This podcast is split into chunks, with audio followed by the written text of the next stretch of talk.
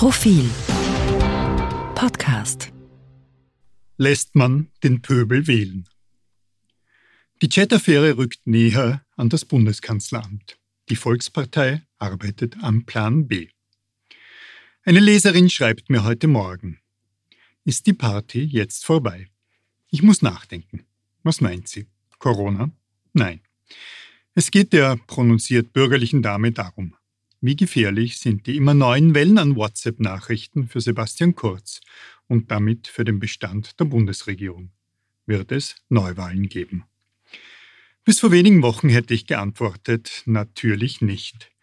Die Grünen würden bis zu einem Drittel ihrer Wähler verlieren, das zeigen recht verlässlich die Umfragen, und die Grünen wollen ja regieren. Die Volkspartei würde vielleicht nicht an Zuspruch verlieren, aber sie stünde danach erst recht wieder mit den Grünen als einzigem möglichen Koalitionspartner da. Inzwischen ist mit Herbert Kickel als FPÖ-Chef die Option einer neuerlichen türkisblauen Koalition vorerst verschwunden. Mit Norbert Hofer wäre das schon irgendwie möglich gewesen. Und die Sozialdemokratie gibt nicht die Nummer zwei. Ein Platz, der mit dem unzeitigen Vorschlag zur schnellen Einbürgerung von Zuwanderern nicht unbedingt gefestigt wurde. Das nur am Rande. Also, rational heruntergebrochen, Neuwahlen ergaben und ergeben für ÖVP und Grüne keinen Sinn. Rational heruntergebrochen. Eben. Es könnte ja sein, dass wir einer ganz anderen, einer irrationalen Entwicklung entgegensehen, dass die österreichische Innenpolitik endgültig ins Rutschen kommt, dass Panik in der Volkspartei um sich greift, dass die ÖVP alles aufs Spiel setzen muss. Bis gerade noch wäre die Koalition allenfalls wegen ideologischer und struktureller Differenzen zerbrochen. Pro- und Kontra-Migration, unberechenbare Basis da, autoritär geführte Partei dort. Inzwischen hängt die Wahrscheinlichkeit der Implosion dieser Regierung aber eher mit jener anderen Frage zusammen ob die Veröffentlichung weiterer Chats Sebastian Kurz als Kanzler als ÖVP-Chef an den Rand des Abgrunds drängen wird.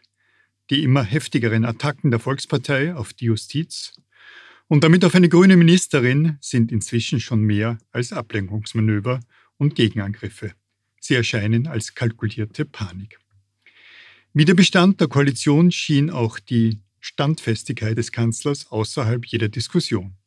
Der allgegenwärtige Kommentator Peter Filzmeier beschwichtigte kürzlich, entscheidend für das weitere Geschehen sei allein jene Justiz.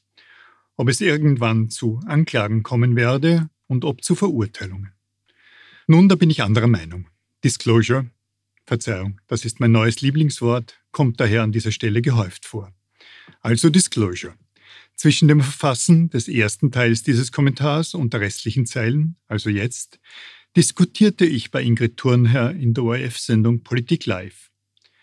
Ich will nicht überinterpretieren, aber mein Eindruck war, dass andere Teilnehmer wie die Berater Thomas Hofer und Josef Kalliner, vielleicht auch Kurier-Chefredakteurin Martina Salomon, meine von Filzmeier abweichende Argumentation teilen, sie jedenfalls nicht für eine journalistische Zuspitzung halten. Entscheidend für die unmittelbare Zukunft des Landes ist, was noch an WhatsApp oder Mail-Nachrichten auftauchen wird. Der Fundus, die Blackbox, wie Thomas Hofer es nennt, enthält zigtausende weiterer Dokumente, Schnipsel, Wortbomben.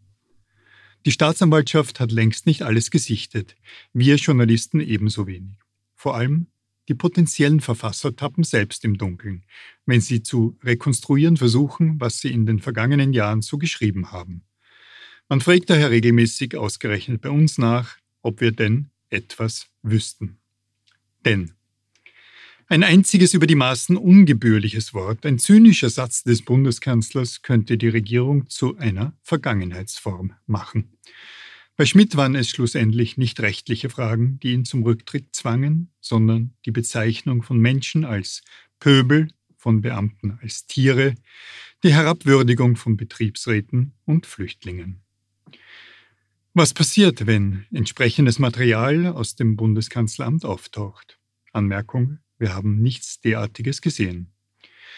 Der Regierungschef könnte zurücktreten und sein Amt und allenfalls die ÖVP-Führung übergeben.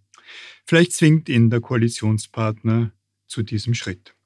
Wahrscheinlicher, Kurz geht in Vorlage. Er macht die Justiz, die Staatsanwaltschaft, die Justizministerin, damit die Grünen, verantwortlich für die Vorgänge. Amtsmissbrauch, Linke, politisch motiviert. Er kündigt selbst die Regierungszusammenarbeit auf.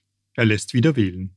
Und angesichts des Zustands der Opposition, angesichts der Umfragewerte der Grünen hätte die Volkspartei in der Opferrolle und mit einer jetzt erst Rechtsstrategie Chancen auf einen fetten Wahlsieg.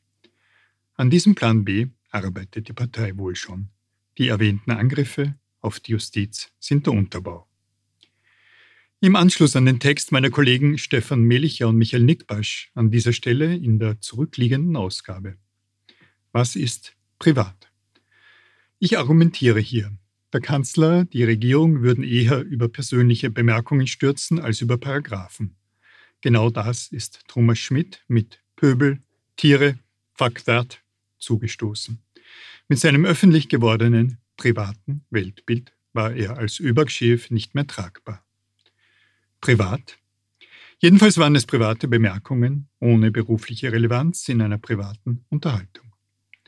Schmidt hat sich entschuldigt. Niemand kritisierte die Veröffentlichung durch alle Nachrichtenmedien des Landes. Warum? Weil das Weltbild öffentlicher Personen öffentliches Gut ist. Das ist der Preis für privilegierte Stellung, hohes Einkommen, Selbstwertgefühl und Selbstwerterfüllung.